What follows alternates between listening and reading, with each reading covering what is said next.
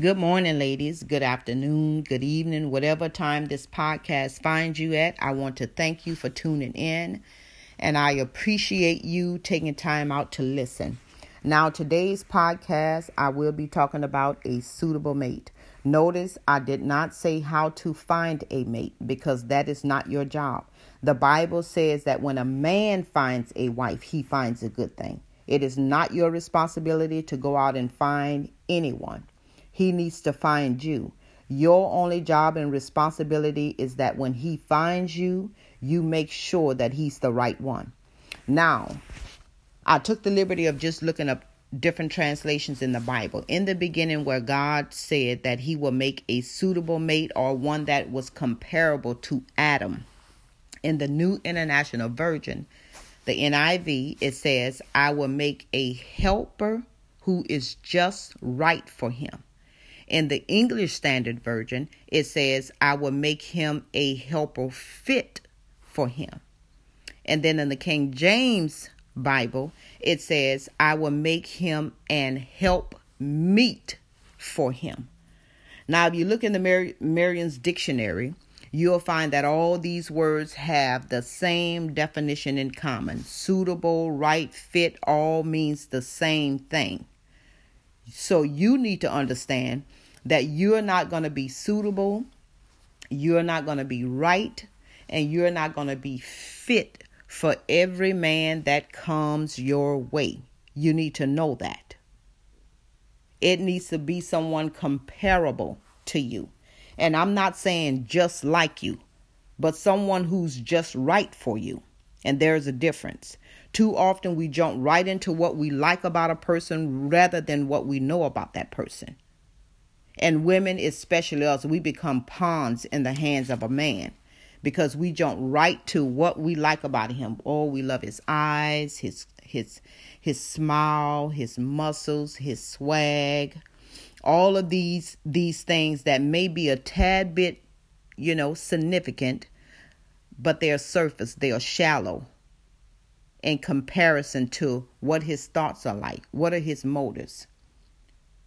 How is his personality? What is his attitude like? How does he behave? What morals do he have?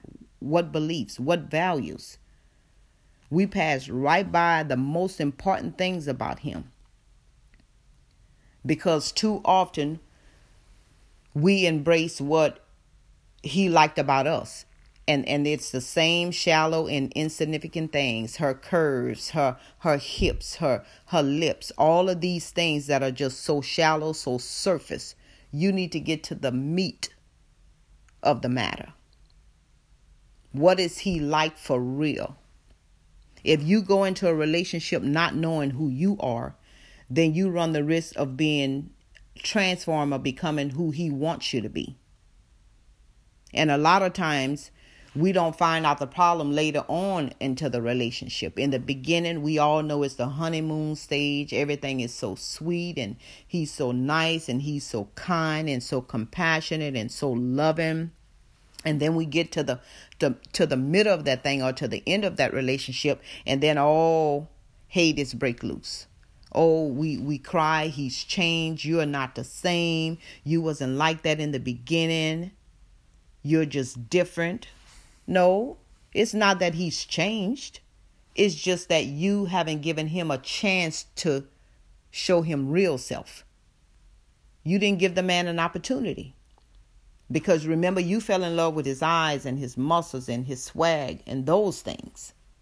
Right? You didn't take time to really get to know him and to know that if he was suitable for you. And you would never know if you fit or, or someone is right for you or suitable for you if you don't even know yourself. You don't even know what your values are. You don't have any standards for yourself. You don't know what your beliefs are. You just ran headlong into the relationship and connected on a shallow and a surface level about what you like, not about what you knew. And yes, some of you women may say, and, and I'm a woman. I mean, of course, yes, I have to be attracted to a person, right? There has to be something about him that I'm attracted to for me to even uh, waste the time or invest the time, I would say, to get to know him. Okay?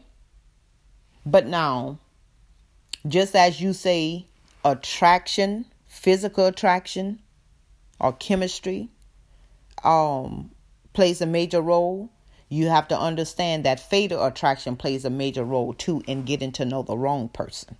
So it is very important that you really get to mesh with this person.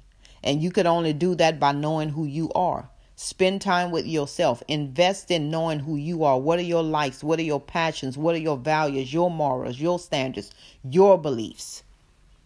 And then you can compare that to who this type of person is. So, now how do we do this? How do we get to know someone without um being personally involved? Without i would say this sometimes we just have to go back old school. Some you just got to sit down and have conversations. Sure times have changed and a lot of you women um, don't believe in the old school method and just really having phone conversations or long distance conversations getting to know the person. But i would say we have to go back there some things shouldn't change and that's one of them spend time talking on the phone. Spend time researching, getting to know who his friends, who his family members are. What is his upbringing like? What is his history like? You really need to take time getting to know these things. Don't rush the process. And that's the problem. We rush into things too quickly.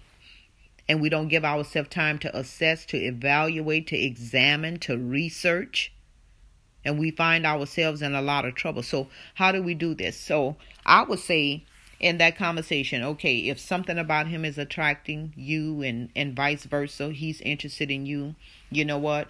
I would not go out on a date with him. Not a one-on-one thing anyway. I would spend time in the company with him, with his family, with his friends, just in different settings because you want to know how he respond to each person that's supposed to be valuable in his life. And then you take time on the phone. Yeah. Some people still do that. You know, when we first connect with that person, we spend so many hours on the phone and couldn't hang up. So, what were you talking about? So, what are some things you can talk about? That's where you talk about, you know, what are his values and, you know, what are his beliefs? What is his morals like? All of that and then give him scenarios put him in, in situations for him to be able to tell you how he respond in these situations we don't take time to do that anymore we we we go right to the bedroom and you're out of order so talk to him get to know him deal with him on that level and if he's the type of person that can't take time to explain or tell you who he is and what his his life is like and his upbringing, then you automatically there is something he does not want you to know.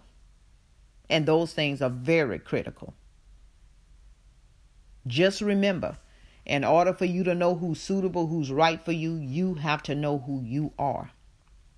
Now, case in point, I'll use a personal story with me. There was a guy, very sweet, very kind, and a gentleman. And that's one of the things I always said that I was interested in. You know, a man had to be a gentleman. He he could not be sagging his pants. He could not be acting like he was hardcore and and even though he may have been from the hood, don't act like you're hood. I that's one of the things was a major turnoff for me. But this guy, well groomed, well dressed, you know, very sweet, very kind. But it was some things about him that I knew about me already. And it was just not to work. One of the things was he was always just laid back, so quiet, and always wanted to be either to himself or just just me and him alone. And I was family oriented, still is. And I enjoyed just spending time with my family, just going walking right down the street, just hanging out on the porch with family members, talking and just having fun. Whereas when he would come around, he just wanted it to be us. No, it was not going to work for me. We were not going to mesh because I had values that he didn't value. And so right away, Yes, he was sweet. Yes, he was kind. He was loving. He was very thoughtful. Would bring me flowers, would bring me breakfast, would bring me whatever I wanted. He would do these things. But you know what? That was enough for me because I was not willing to ignore my values, my standards because of his um his personality or his behavior. I was not willing to do that.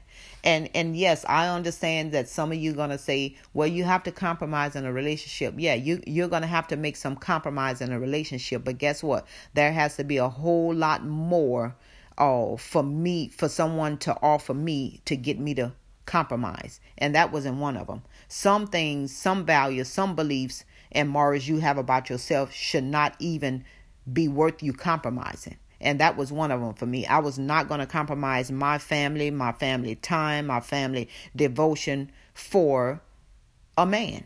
It's just not going to work for me. And so that's why I knew right away that it wasn't going to work. And then when I met a guy that I was really attracted to and he was attracted to me, we kind of mesh right away because his values eh, were the same as mine. He was very family oriented. He had a big family. I had a big family. We enjoyed family. We loved family. There were a lot of things that uh, his beliefs were mine, and we and we kind of mash. Now our personalities are different. He's laid back. I'm boisterous. He's you know uh, more more meek and gentle. I'm a little bit more. I wouldn't even say aggressive. I would say assertive but but we mesh we mesh because we we hold some of the same values or uh, traditions and and morals. And he was a gentleman. He was kind. He was sweet. He was thoughtful. But you know what? There were times when he really wanted to be to himself. And that was okay because we love giving each other that space and that time. So ladies think about that. You're you're not going to be fit for every man that come your way. You're not going to be suitable. You're not going to be god took the time to find Adam a suitable mate.